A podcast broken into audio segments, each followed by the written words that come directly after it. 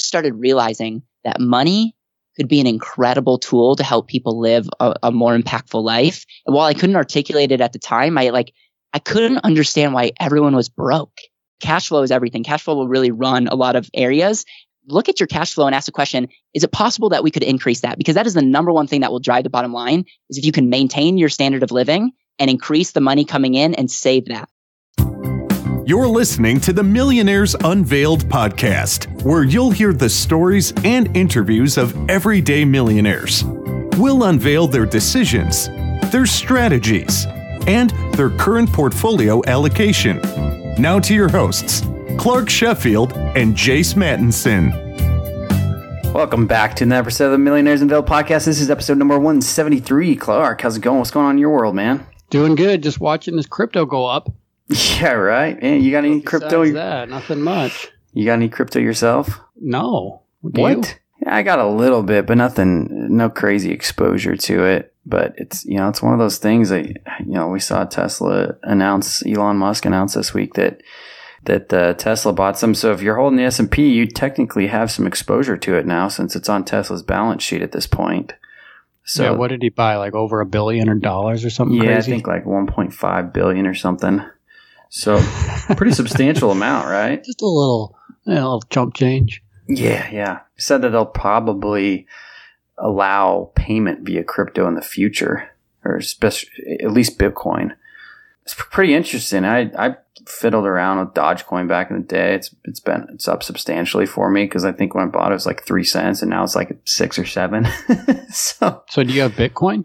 I've got a little bit of Bitcoin, but not a not a ton. And Are you uh, going to buy more, do you think? I don't know. I mean, I'm, it's one thing I'm trying to figure out. Like, how does that fit in my portfolio and does it?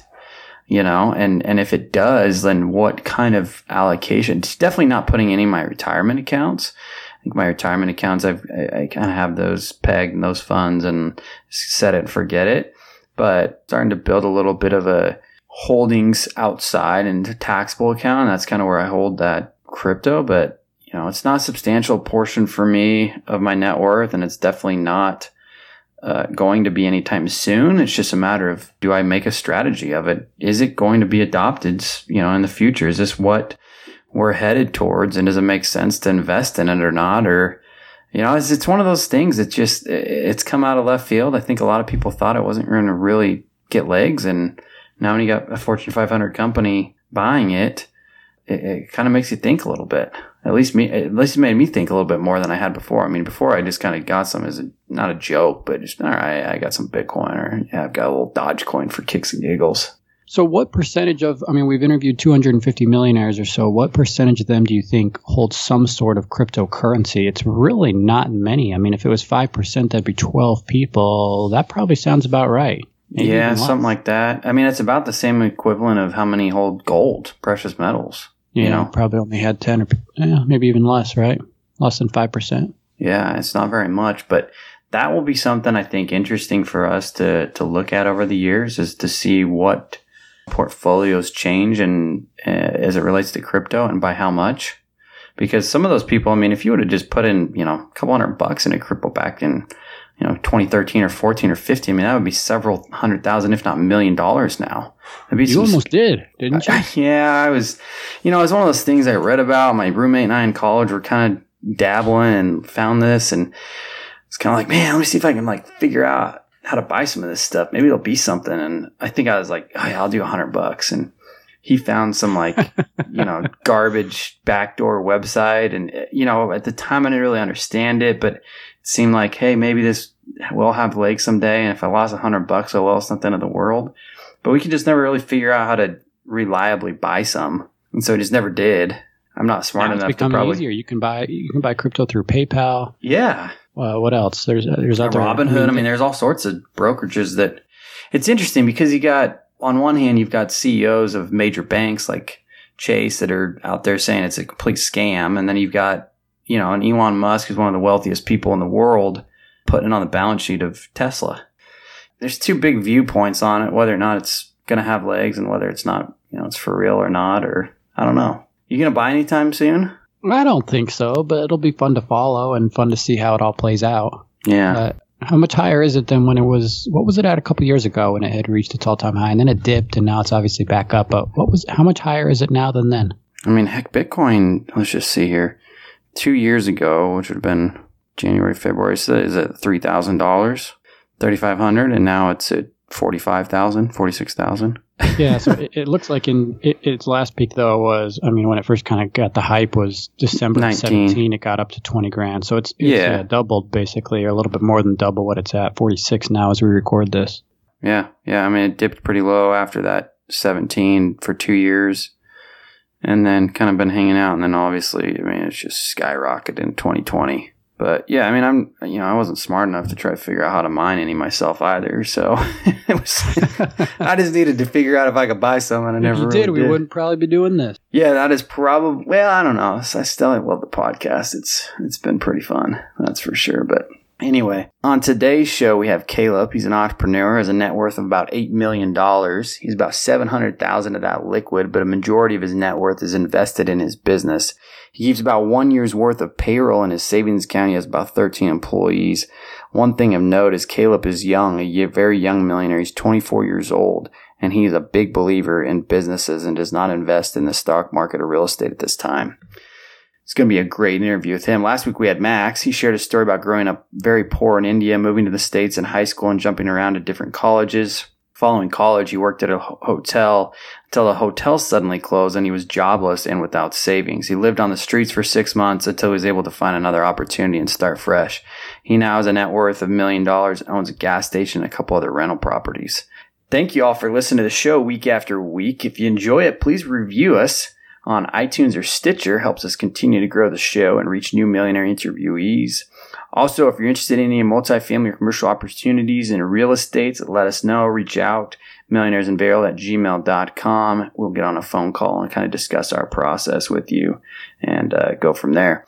Really appreciate all the millionaires that continue to reach out. We're always looking for new ones to interview we love getting all these stories out there and really helping uh, the, the greater good and learning from each other. Without any further delay, let's get into the episode with Caleb.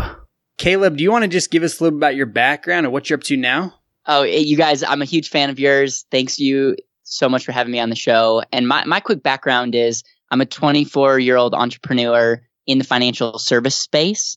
I run a company called Better Wealth and, and I'm stre- extremely passionate about helping people maximize this whole money thing and truly live a more intentional life. And and so that's what I do. And I've had quite the journey in the financial service business, uh, making making me a, a very young person. Uh, but I I am grateful to be in the, the business and serving people. No, that's exciting, and I can't wait to to get into your story a little bit. We were talking a little bit before the podcast, but before we get into that, what's your net worth today?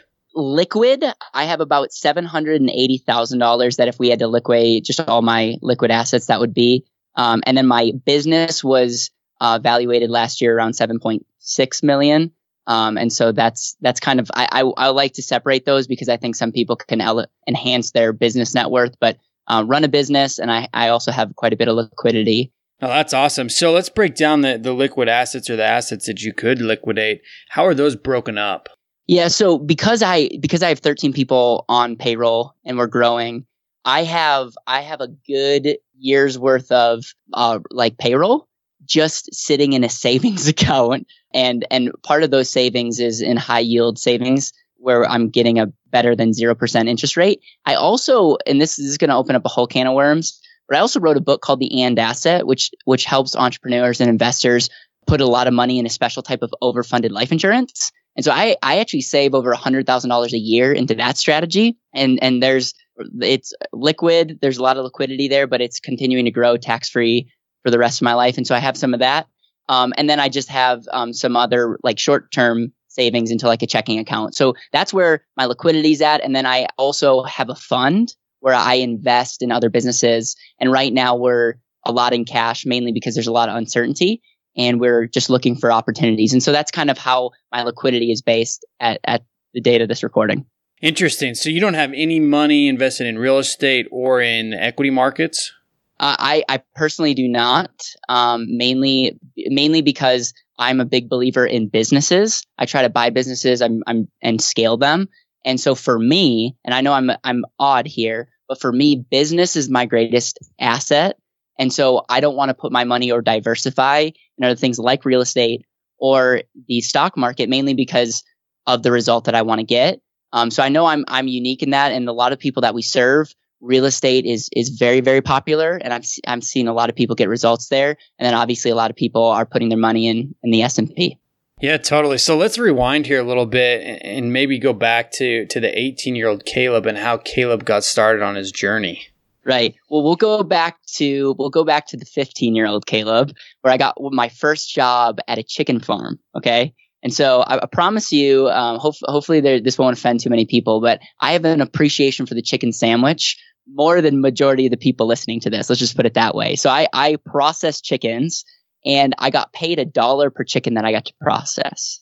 So what ended up happening is I started making money and I have always been into being frugal and saving my money. And I've always been interested to see how money works.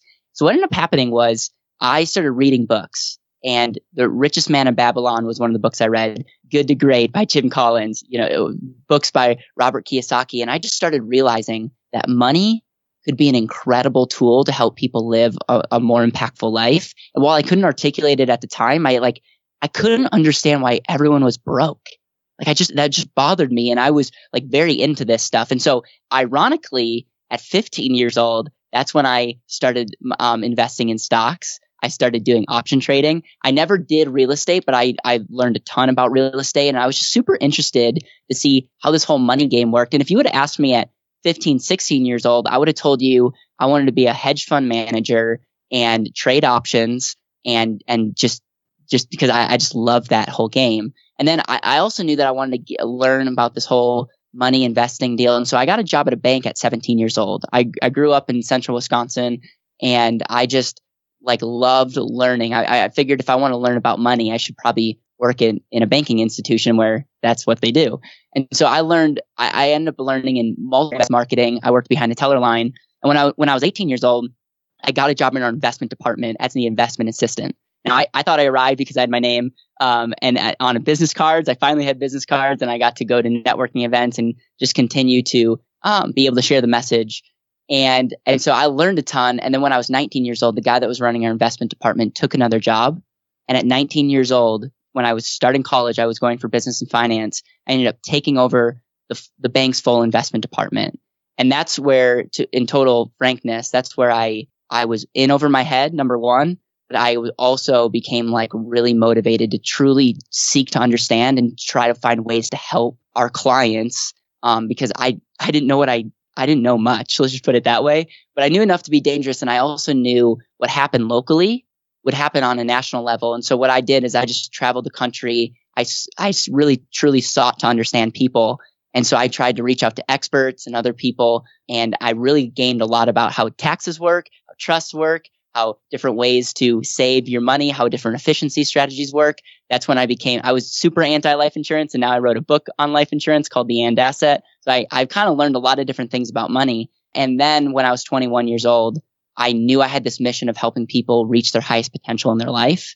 And money had a lot to do with that. And I knew at my time at the bank, um, I could do that, but I, I was, you know, had to stick to my office and I wanted to do more online and um, market to more people and really build a team. And so I actually left the bank on good terms, but left, started Better Wealth uh, when I was 21 years old.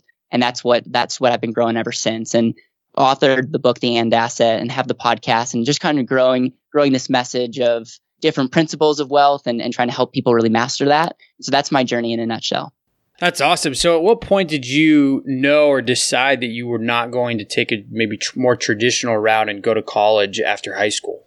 Well, and I actually, so I, I did actually go to college. I, I graduated in three years and I was really blessed because the college that I went to, the University of Stevens Point, was in the same hometown. So I got to work full time and I, I graduated and I was homeschooled in high school. And so I was already kind of an out, out of the box thinker and uh, got a year of college done in high school. I got to live at, I, I'm guys, I'm super frugal. I lived at home ate my mom's food, went to college, also worked practically full time. And what ended up happening is I'm not the biggest college fan, if I'm being honest, but it gave me three years to, to kind of do my own self education. And so when I graduated at, tw- at 21, that's when I left the bank. And that's, I, I definitely leaned a lot more on my experience of mentors than I did school. School just gave me the freedom to say, you know what? I don't need to make money at 18, 19, 20. Like I don't need that to be the sole focus. So I, I reinvested that into myself. Well, good for you. So, h- how much were you making then when you were working at the bank, if you're comfortable sharing, and also going Yeah. to school? So when I entered college, 18 years old, I had $24,000 in my bank account, mainly because I don't spend any money. Okay. Um, and so, and that was invested in stocks. It would actually be fun if we went back. it was it, all individual stocks because I wanted to learn and, and all that stuff. And then when I graduated college, I was making pretty good money because obviously running the bank's investment department, I wasn't successful at all, but like being so young by default, I just was making probably 30, 40, $50,000 a year. And I just reinvested that back into my business because I always knew I wanted to do what I'm doing now. And that's when I first realized that taxes is a really bummer. I was like, man, I, I'm paying a lot of taxes because I didn't have like any write offs and, and, and I was single. So yeah, that was, that was in a nutshell. I, when I left the bank at 21, um, I, I had about $35,000. I actually liquidated my stocks to start Better Wealth and we've grown it ever since. And so I would very much say I'm not endorsing liquidating your stocks. I was just super clear what I wanted. And so I saw myself and my business as the investment and I was clear on the results because I'm I'm motivated more than just money. I want to have an impact on this world. And I realized that business for me was a platform. And so I wanted to go all in on that. So, what's Better Wealth? Tell us what you guys do. Uh, Better Wealth, in, in a nutshell, is is a pretty much an alternative to financial planning. We're if you go to betterwealth.com, you'll see our website, and we help people. We're in like 42 states. We have the um, ability to work with anyone across the country, and essentially, we we serve people by helping them figure out their whole money thing, make sure that their money's working for them, that they can live a more powerful life today and in the future. And so, I would say, in a nutshell, we're financial planners that take a unique approach and work with people online. So, how does it? How do, yeah? How, talk to us about that. How does it differ, right? Because I think financial planners, in in some sense, or in a lot of people's mind, have a bad rap. Yeah. So what do you do differently? Are you managing So, investments? Are you working with them to understand how to manage it themselves? Yeah, here, here's and I'll, I'll just walk you through our four principles if I may, because I think this will make a lot of sense. The four way, the four principles that we walk through everyone, and I, it, you could be broke or you could have a lot of money. Um, but the four ways that we we walk through is number one, we have to have clarity. Most people have no clue what they want, and I'll take you back to the Alice in Wonderland quote of "You don't know where you want to go, any road will get you there." So many people have no clue where they want, and so we talk about ROR instead of re- rate of return, which the reason why financial planners or Wall Street has a bad rap sometimes is they're so focused on rate of return and they feel like whatever that rate of return is, that's where you're going to put your time and attention. And what we want our clients to really get clear on is what do you want your life to look like? What do you want your life to look like now? What results do you want in the future? And get ultra clear on putting your money in a place and using your time in, in, in, in ability to live that reality. So the first, the first principle is clarity and and we really try to park there and get really clear on someone's why. We want we want, in other words, to define what you define um, define as financial success. The second thing that a lot of financial planners do not focus on that we have a big focus on is efficiency. Efficiency. We want to optimize your cash flow. We want to optimize your assets and we want to optimize your debt. And I'll just walk you through how we do this. We would look at someone's cash flow and people have money coming in and it's either consumed, whether it's to taxes, whether it's spending, whether it's on some it, regardless of what they're spending their money on, when you lose a dollar, it's gone forever, or it's saved for the future. So we want to ask the question: How are we? How, what are ways that we can increase our cash flow? Maybe redirect money into certain areas. Maybe stop spending. Maybe track your money here and start getting people to save more money because we have a savings crisis on our hands as a country and as a world. So that's one thing that we look at. Then we then we look at your assets, and this could be your house, this could be retirement accounts, this could be anything really um, of value. And we ask the question, do these assets best align, best help you um, with the results that you want? What, what we find is a lot of people are investing, a lot of people have assets, but they can't really articulate what that asset is doing for them. It's just a number on a piece of paper. And then a lot of people that are listening to this are probably um, struggling with debt. Uh, maybe not your audience, but there's a lot of people that we experience that are just that have debt and there are debt strategies that we focus with someone. And if you're in tough debt, instead of investing, let's take that money and invest in paying off your debt first before we move forward. And so the second principle that we live by is efficiency. And so clarity and efficiency, I think, what are, what ses- separates us. The third principle is all about consistency. And we want people to be consistent long term and short term. And so when I think of consistency, I think of C squared. So the first C stands for compounding. You, you want to understand that every dollar that you have is worth way more than a dollar. So compound interest is an amazing thing, but also control is incredible. And I think most financial planners, it, they wouldn't articulate it this way, but they're pretty much telling you, give me, you give me your money, you'll get compound growth, but in a way you're giving up control. And so one of the things that we try to teach our clients is compound growth is really important, but also controlling capital could be a far greater um, value to you, especially if you identify more as an entrepreneur or want to invest in certain deals. Um, and then the fourth principle is all about use. If you are your greatest asset, the way that you spend your time, the way that you spend your money, the way that you use your your cre- creative t- creativity and value um, is is everything. So we try to help people use their time and money in what we call asset based activities, and this is the the number one activity, whether it's investing or whether it's the way that you spend your time, in a way that will help drive the bottom line, which may be financial or may be helping you get closer to your results. And so I know that's that's big and I know that's different and that does sound a little bit out, outside the box, but we're really all about clarity, efficiency, being consistent and using your money in, in ways that will help you today and in the future. Yeah, the, that's a good answer. The, the clarity thing is interesting because we've had a, a couple millionaires on the show that were in significant amounts of debt before they were able to climb out of it and eventually reach millionaire, or multimillionaire status. And that's one of the things we've heard is, look, I didn't know where to start.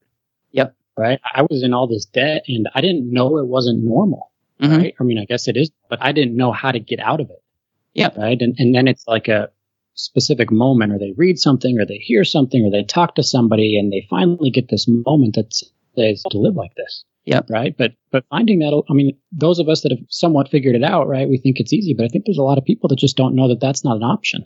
100%. I love that you mentioned that. And I totally echo. I think some of our most raving fans started seeing what was possible and started knocking off some of that debt and changed the momentum against them and, and, and turn that momentum behind them. And it's really cool to see some of the, the stories that are coming out of people that get their debt figured out. Yeah, yeah, good for you guys. So now, for you personally, as as the business continues to grow and and I assume make some money, how do you decide how much to put back into the business and how much to invest on the side or, or take out personally? Yeah, I, are you guys are you guys fans of like profit first mentality? Mike okay. Michalowicz? Yes. Yeah. Yeah. To- yeah. Yeah. I'm, I'm very familiar. So I, I really, really like that because I, I find that a lot of entrepreneurs, they're in love with their idea of a business and you look back and they spend their entire life on a treadmill and they don't find any, like they're just, they don't have mechanisms to best save their money.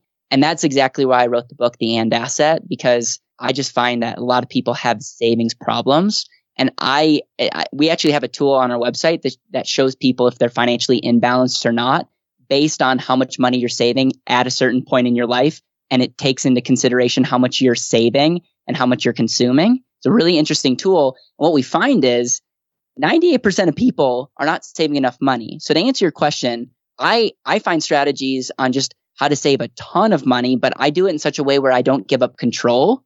So that's why I have so much money liquid is we think of liquidity as like 0% interest, but I, I have, I'm saving a lot of money where it's, it's going to benefit me long term. But I also am a control freak when it comes to my money and whether it's my business or other investments and businesses that I'm investing in, I want to have control over, capital. And so I just find that if you can control money, you can save a lot more. Um, and so I'm probably unique when it comes to that because there, there's probably other people that have like they put their money in special investments and they can tell you exactly what goes through. Um, I can tell you I save more than two hundred thousand dollars a year into places that I can control that will grow for me long term, but that will give me the ability to reinvest in uh, other opportunities. Nice, that's good to know. So when you're working with all these people, what, what do you find as as maybe the top couple things that are holding people back? Is it what we mentioned earlier, them not knowing what to do? Is yep. it being mindset. willing to act? Is it yeah? Is it yep. mindset? What is it? It's it's mindset, and there's two there's two types of people, right? A, a lot of people don't actually believe this life is possible. They don't believe that this result is possible, and so you see that in the way that they show up, in the way that they think about themselves, and and it just it's just kind of like a they they just are consistently working against them. I think of think of like driving, trying to do the right thing, but your foot's on the brake. And it's just like, man, we got to like take a step back. And I, my recommendation to them right now would be like through self awareness, through clarity, start, start like looking at some of the people that are in your life, start looking at some of the things that are just working against you and have tough conversations. Like be self aware This is really hard to be consistent over time, a long time.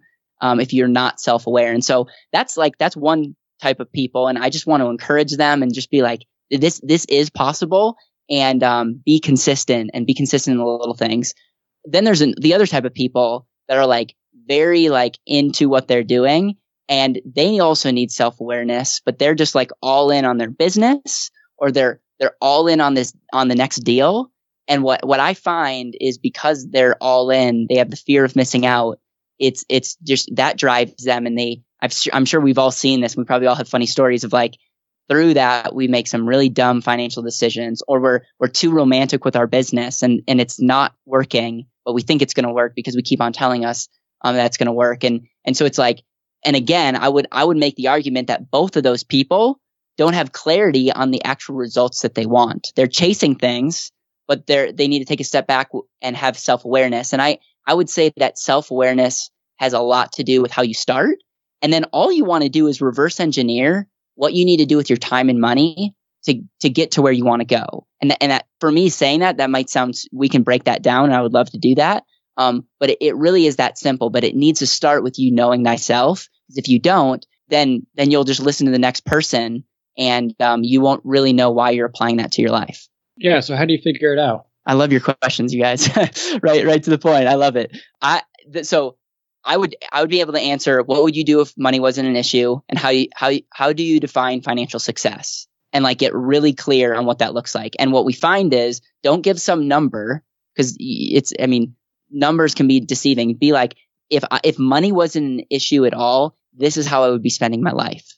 And then look at what what you have going on right now. Look at the money coming in and there's a lot of people that need to make more money. So there's side gigs, you might need to find another job you may want to start a business or you might want to shut down a business and go work for somebody because cash flow is everything. Cash flow will really run a lot of areas. And the number one investment again is yourself. If you have clarity on where you want to go, look at your cash flow and ask the question, is it possible?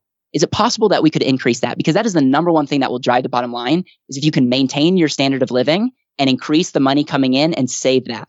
The next thing that I would do is look at your assets that you have and ask the question, are these assets going to best get me to where I want to be? And when I'm there, are they going to be, can I spend them and, and use them in the proper way? And those are the two ways that I would look at that. So I'll just use an example. There's a lot of business owners that are maxing out their 401k, which is, which is totally fine. Some people are doing SEP IRAs, totally fine. The problem is if they come to me and say, man, I need more money. I want to invest in a marketing strategy and I want to do this and I, or I want to do this opportunity, but I have no money. I would look and say, dude, you have $300,000 in this account. The problem is that account is not super available uh, and, and is, is in disincentivizing you to access that money. So that's an asset, but potentially that asset is not showing up in the best way for an entrepreneur. Now, the same is true that you could put your money into a liquid strategy, but you're just spending it. You'd be much better off putting that asset into something that was more locked away that was going for the future it's not that a 401k is bad or good. It's being self-aware on how you're going to use that asset. Does that, does that make sense? Yeah. Yeah. I follow you. Yeah. I mean, you talk about self-aware and you talk about consistency. I think we've talked about it a couple times on this show, but I'm reading the book or just, I'm just finishing the book called Slight Edge. You've probably heard of yep, that. Yep. Um, and, and that's what he's all about, right? Doing the little things. It's consistency that 10% or 5% of the people actually show up and do it over and over and over again. But that's hard right. to do right? Yep. I think I think all three of us would admit that that's hard to do. Yeah. You know, if carrying it through weekends, carrying it through. I mean, it's it's tough, right? Being yep. consistent over and over again, you get burnt out. Yep. Can I give an example off of consistency? Yeah, yeah, of course. So valuable. So if you get a if you get a car and you're and you look at gas mileage between city and highway, what you'll find is highway gas mileage is is far more efficient than through the city. And, and, and it makes sense, right? Because when you're through the city, you're not driving as fast, but you're stopping and starting. You're stopping and starting. Whereas the highway, it, it takes a little bit of energy to get up to speed, but then you get to what when you're cruising, it gets easier and easier and, and you get, it's more gas efficient. I think the same thing goes with our money and, and our habits. when a lot of people that I see with their money is they're stopping and starting and they're never getting what Albert Einstein is noted for saying the eighth wonder. They're, they're just never getting that moving and, and they're making different decisions. And so we're, we're missing out on that consistency. The same thing goes with our habits. And, and quite frankly, you guys, this is something that's a daily battle for me. I want to be consistent in the morning, but I'm not always. And I want to, I know that if I can be consistent in the little things, that will compound in every other area of my life. And so I just want to just transparently say that that is the number one thing that I'm working on personally. And I know that if I can be consistent at any positive thing for a year, that massive change will happen. But it doesn't happen overnight. It happens over multiple days. And so I just want to echo what you're saying. Yeah, that's a good answer. Thanks for sharing. So, I mean, what are, Caleb, talking back about you now, are there a couple things that you could point to and say, hey, that's really helped drive my success, whether it's financially or being able to start this business or, you know, whatever from a young age? Are there a couple things? Was it being hardworking? Was it looking for opportunity? Was it being able to, being willing rather to take a chance and to start a yeah. company? Are there a few things that you can point to that you can say, hey, that's why I've been as successful as I am? Right. 100%. So a couple books, and I'll give you. So when I was working at the chicken farm, The Richest Man in Babylon was the first book I read and I really I read that multiple times. And I'm dyslexic, by the way, so I re- reading is really a, a labor of love. But like I was so fascinated by some of the principles in that. And then I then I read a book called Good to Great by Jim Collins, and that talks all about level five leadership and getting the right people on the bus. And so at 15, 16 years old, I started falling in love with this whole money thing. But I also fell in love with this like how do i surround myself with people that will really help me and i'm a big fan of the quote um, solutions that you find your weaknesses become your greatest strength okay so i'm super short I, am no longer i'm about average size now but i was growing up was super short and i and i've always struggled with reading. Like i would much rather wing a speech than if you give me something to read in front of people okay? And so i found ways throughout my life to get around the fact of like reading is really hard for me, but I in class I would go and network and find um, usually the girls in the front row that take good notes, like they always ended up in my group projects because I'm like, I just know that they like th- that's super valuable. I want to learn from them. And so I use my abilities to like win friends. Um, and so the other books that have like made a tremendous impact and we, we actually read them as a company is how to win friends and influence people people and relationships are like the thing for me. I've I've invested more time and money into relationships than anything else. And then um, Seven Habits of Highly Effective People. I got mentored at a young age by a guy who's probably worth 600 million plus. He sold his last insurance company to Warren Buffett and just an incredible guy. And I got him to mentor me. And he said, before I'm going to mentor you, I want you to read Seven Habits of Highly Effective People. And so through mentorship in that book, I realized the importance of being proactive through thinking with the end in mind, through sharpening the saw. So I just started gaining all this stuff. And so to answer your question, I would say relationships and mentorship relationships have been a common theme in my life. Um, and then also this common idea of like, I want to serve and I want a heart of service. And that consistently or being consistent with being able to serve and add value to people, you'll, you'll end up winning. And so I will summarize all that by saying Think and Grow Rich, while I can't endorse everything in that book, a lot of concepts of that it has been really true, especially with this concept of money following value and creating value in the world. And I just always knew when I started reading these books, if I could create value in the world, people would pay for that, whether it's now or in the future. But it's making sure that you can quantify that value. And so that's been that's been my journey of like learning from people, reading different books. Is just how to learn um, from others and, and really try to translate my actions into value. Now, I'll also say if you're not an entrepreneur, this, this same principle shows up in the people that you work with and the investments that you make. Where can I put my money and time to create value? And the more value, valuable and um, you, you put your money, it's going to make a greater rate of return. Or the more valuable you are to an employer, you're you're most likely going to get a raise if the, it's if they're if they're good. And if they're not, the, the marketplace is a beautiful thing. No, I appreciate you sharing that. And you bring up, you know, some interesting topics that we've discussed about mentorship and, and, and, networking groups and whatnot. How have those played a role in your success and how have you been able to create relationships with, with certain people that have played, you know, that role of mentor in your life? Um, so th- it all started. And this is actually this is oh man, this is a good question. I got a job at at the bank at 17 years old through a guy. His name was Dick Judy.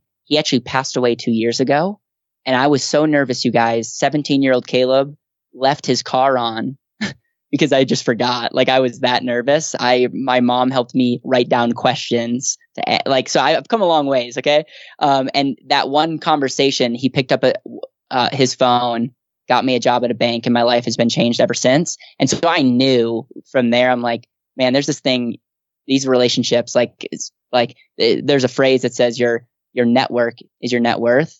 And I truly believe that. And so I was just always intentional to find people that were way more successful than me. I could then use my age card. Um, so if you're young, use it. Use the student. Like you're young, like people want to give back. I want to serve people. Um, and so that, and then you don't have to be young. It just helps if you're young and look like you're 12, like I did. Um, and so that's, that's like, that's like one area. And then I have just always, I've always been intentional with like seeking to serve even the people that are in my life. When we talk about investments, like here's how I think. I spend quite a bit of money a month sending things to people. I have something called the Denver Dinner Connect where I pay for dinner for 10 to 15 people who it's an invite only and I just have them come and we connect and it's no pitch, no pitches, just like I want to get to know their story, their business and try to connect them. And I've just found that that has just been a really positive thing because the more people I get to know, like you guys, it's just, I've just not seen that backfire. And so um, I'm a big relationship person, and that's been definitely a common theme starting from when I was so nervous that I like I literally have come a long ways as it relates to being introverted, being not confident, being so scared I left my car on to, you know, now hosting dinner parties and and paying for people's meals mainly because I just really value who they are and their story. Yeah, totally. I want to ask you just a little bit about your childhood and what it was like growing up in, in Caleb in Caleb's world. Yeah. yeah. So my parents are incredible. My my dad is has a PhD in molecular biology, and my mom was a nurse, and she stayed home and homeschooled us. I'm the oldest of six kids, so I will be the first to say I had an incredible upbringing. And while my parents were not entrepreneurs, they loved on us. They taught us values. I grew up in a, in a Christian home and, and maintain those values to this day. And, and so I was really grateful for that. And also like this will tell you a lot about my mom. When I was, when I was 12 years old, I was in like the skit and I was again scared to speak in front of people. And I forgot my two lines that I had to remember. And what made matters worse is I pulled out my note card and like fumbled over my two lines. And I just remember being super just embarrassed and, and frustrated. I was already short for my age and I, I can't even read practically.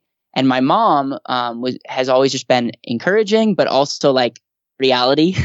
and so she's like, Caleb, you can't do anything about your height. So just learn to laugh about it. Don't be a victim. Like we we'd get punished as kids if we like pouted. My parents did not want to raise anything, any victim mentality in, in us. So I'm grateful for that. But she then said, the things that you can control, like your reading, like how you show up, like how you learn, you have a moral obligation to go all in. So I had like a loving family, but they did not let us get a pass. They were hard on us. And like my dad, he was, if I worked with him, it was not good enough just to stand around. Um, I had to be proactive or he would get upset with me. Um, and another story that I can share with my dad is I remember doing like college classes in high school and I got an A in my macroeconomics class. And I'm like on cloud nine, you guys. I come back, I, I tell my dad, and he's like, Did you learn anything? I said, Dad, of course I got an A. He's like, Caleb, there's a lot of people that get A's in classes that don't learn anything. And I 100% echo that because as I've gone through life, I realized that a lot of people don't have a heart of learning. And that's one thing that I really gained a lot from my family. And so I will say that um, if you guys want a true champion, you should get my mom on here. and and yeah, she, let's bring she her on. Is, yeah, yeah, I would love that. So um, yeah, I'm just I'm super grateful for that upbringing. And again, not entrepreneurs; they're super frugal. Um, so it's not like I learned to even invest through them, but I got I got a solid foundation. And in the end, they were um, they were they, they were a support of me of me going out and doing this. Um, and so I'm I'm grateful for that. Yeah, that's awesome. So, Caleb, we've discussed a little bit of the past and where you are now. where is Caleb headed? I know you shared a couple things with us before the show in terms of growing your your your business and your audience. What's the future hold for Caleb? Yeah, yeah. Thank you so much for asking. It's interesting because Amazon is getting into the financial service business. They're starting in India, mark my words, um, they will be in the U.S. I'm not going to put a time frame, but like it's only a matter of time. So I find that the financial service business is super archaic, not serving people well, and not set up to to scale. Because when you get into the financial service business, it's essentially like get a list of 100 people that you know, buy coffee for them, and then try to uh, like get them to you know give referrals and and then and it's like they don't really want you learning a ton because the more you learn you're not selling so that's like when i got into this business that was kind of how it was positioned and i'm like there is no way in the world I'm going to do that. It's just, and I was, I was living at home and I didn't have to sell. And so I'm grateful for that. Um, and so I always wanted to do something different, but I've always been passionate about helping people with money. And so, um, Better Wealth, we, we have like something provocative on our website. We're like, we're a better alternative to, to financial planning. And what I mean by that is we like, number one, we have, we do everything online, which in the financial service business, the average financial advisor is a lot older than me. Let's just put it that way. But it's, I think it's, last I checked, it's like 57 years old. Okay. And so there's a lot of people that are not using technology at all. And so when I started Better Wealth, people thought I was absolutely crazy. They're like, Caleb, no one's going to do business with you because you look like you're like 15 years old. No one's going to trust you on the internet. And like Zoom, like that's bizarre. Like no one's going to, like everyone knows what Zoom is now, but no one knew what Zoom was three or four years ago. And so it was just super interesting. Like, so I knew that the internet was going to be a place where people could learn. And I knew that people didn't necessarily want to be sold or convinced. They wanted to like, to, to like seek to understand and then find someone that could really be an expert. The other thing is we are taught in the financial service business, you know, take a bunch of tests, become a fiduciary, but, but fiduciary test is just a test. Like it's just a test that you take. And I've always had a problem with people in the financial service business, like on one hand, needing to go get clients, and another hand, being sort of incentivized on, you know, what they did with that, with clients. And so what, what we do is our team is fully salaried, even wealth coaches. And we've, we've positioned it to be where we attract the business to come in. And then you're connected with a, a wealth coach online that takes a coaching approach through principles. And then, and then that has just, it's just very much um, changed the game as it relates to like how that relationship works. And then we're really, really big on optimizing your cash flow and talking about financial balance instead of a financial product. We're like, if you're financially not balanced in life, if you're not saving enough money, if you don't even understand what that means, then we got to take a step back and make sure that we know where we're trying to head before we try to make a, a product decision. And I just see a lot of products being flung around and remember going back to that starting and stopping. Unfortunately, a lot of people in the way that they use their money and handle their money, they're st- starting and stopping a lot. And so um, my book is also on a unique strategy that a lot of people use, and we incorporate that into some of the people that we serve. And so that that makes us unique. And where I want to head is I just want to I want to dominate the financial industry, and I want to I want to serve a million people in the next five years. And we're going to do that in how we're starting to acquire different financial planning offices and how we're getting coaches to come on board and how we're how we're starting to acquire channels of distribution. And so we're starting a media company, uh, but the Better Wealth Network with multiple podcasts and and other blogs and things. And so we're building up a media company along with a with a independent financial coach company as well. And so that's our approach. And I'm just going to hopefully be around in, in five to six years when Amazon gets in. so that's my goal. There's not a whole lot they're not getting into, right? Yeah. Yeah. Yeah. Well, well, congrats on your success, obviously, and we wish you the best in growing it. So, just just in closing here, I'm going to ask you a few rapid fire questions, and then any final uh, words of advice. So, uh, th- these are what we typically ask our millionaires. So, what's the most expensive car you've ever purchased? Oh, this is gonna make me look bad. I, I do own a Tesla, so I, I paid sixty five thousand dollars for that. Okay, what model? A Model Three. Model Three, um, okay. perform, uh, not performance, all all wheel drive. Okay, nice. Uh, what about most expensive meal out that you've personally paid for? Might be one of those ones where you're taking people out, right?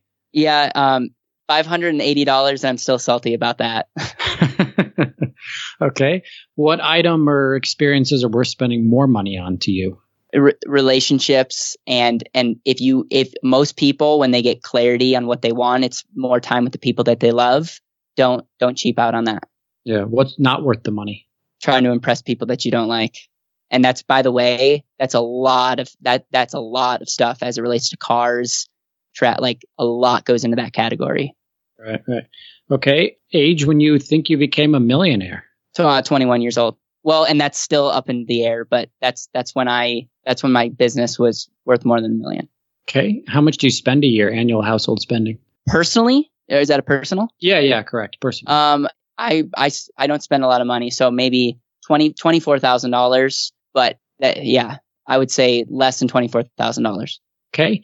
Uh, as much as you're comfortable sharing here, what's been your range of household income? I started at when I was twenty one. When we started Better Wealth, we made eighty thousand dollars the first year, um, and and last year our revenue is is above seven figures, and we're on track to uh, five x that this year. Good for you guys. I mean, that's pretty good, right? You start the company, make 80 grand the first year. That's, that's Yeah, I got into a, a good industry, I think. good. Um, what does it mean to be happy or fulfilled to you? to living a life of service and of impact and that's what that that means Okay. So, any, anything we didn't touch on, Caleb? Is there any mistakes that you made that you'd advise against, or anything you wish you would have done better?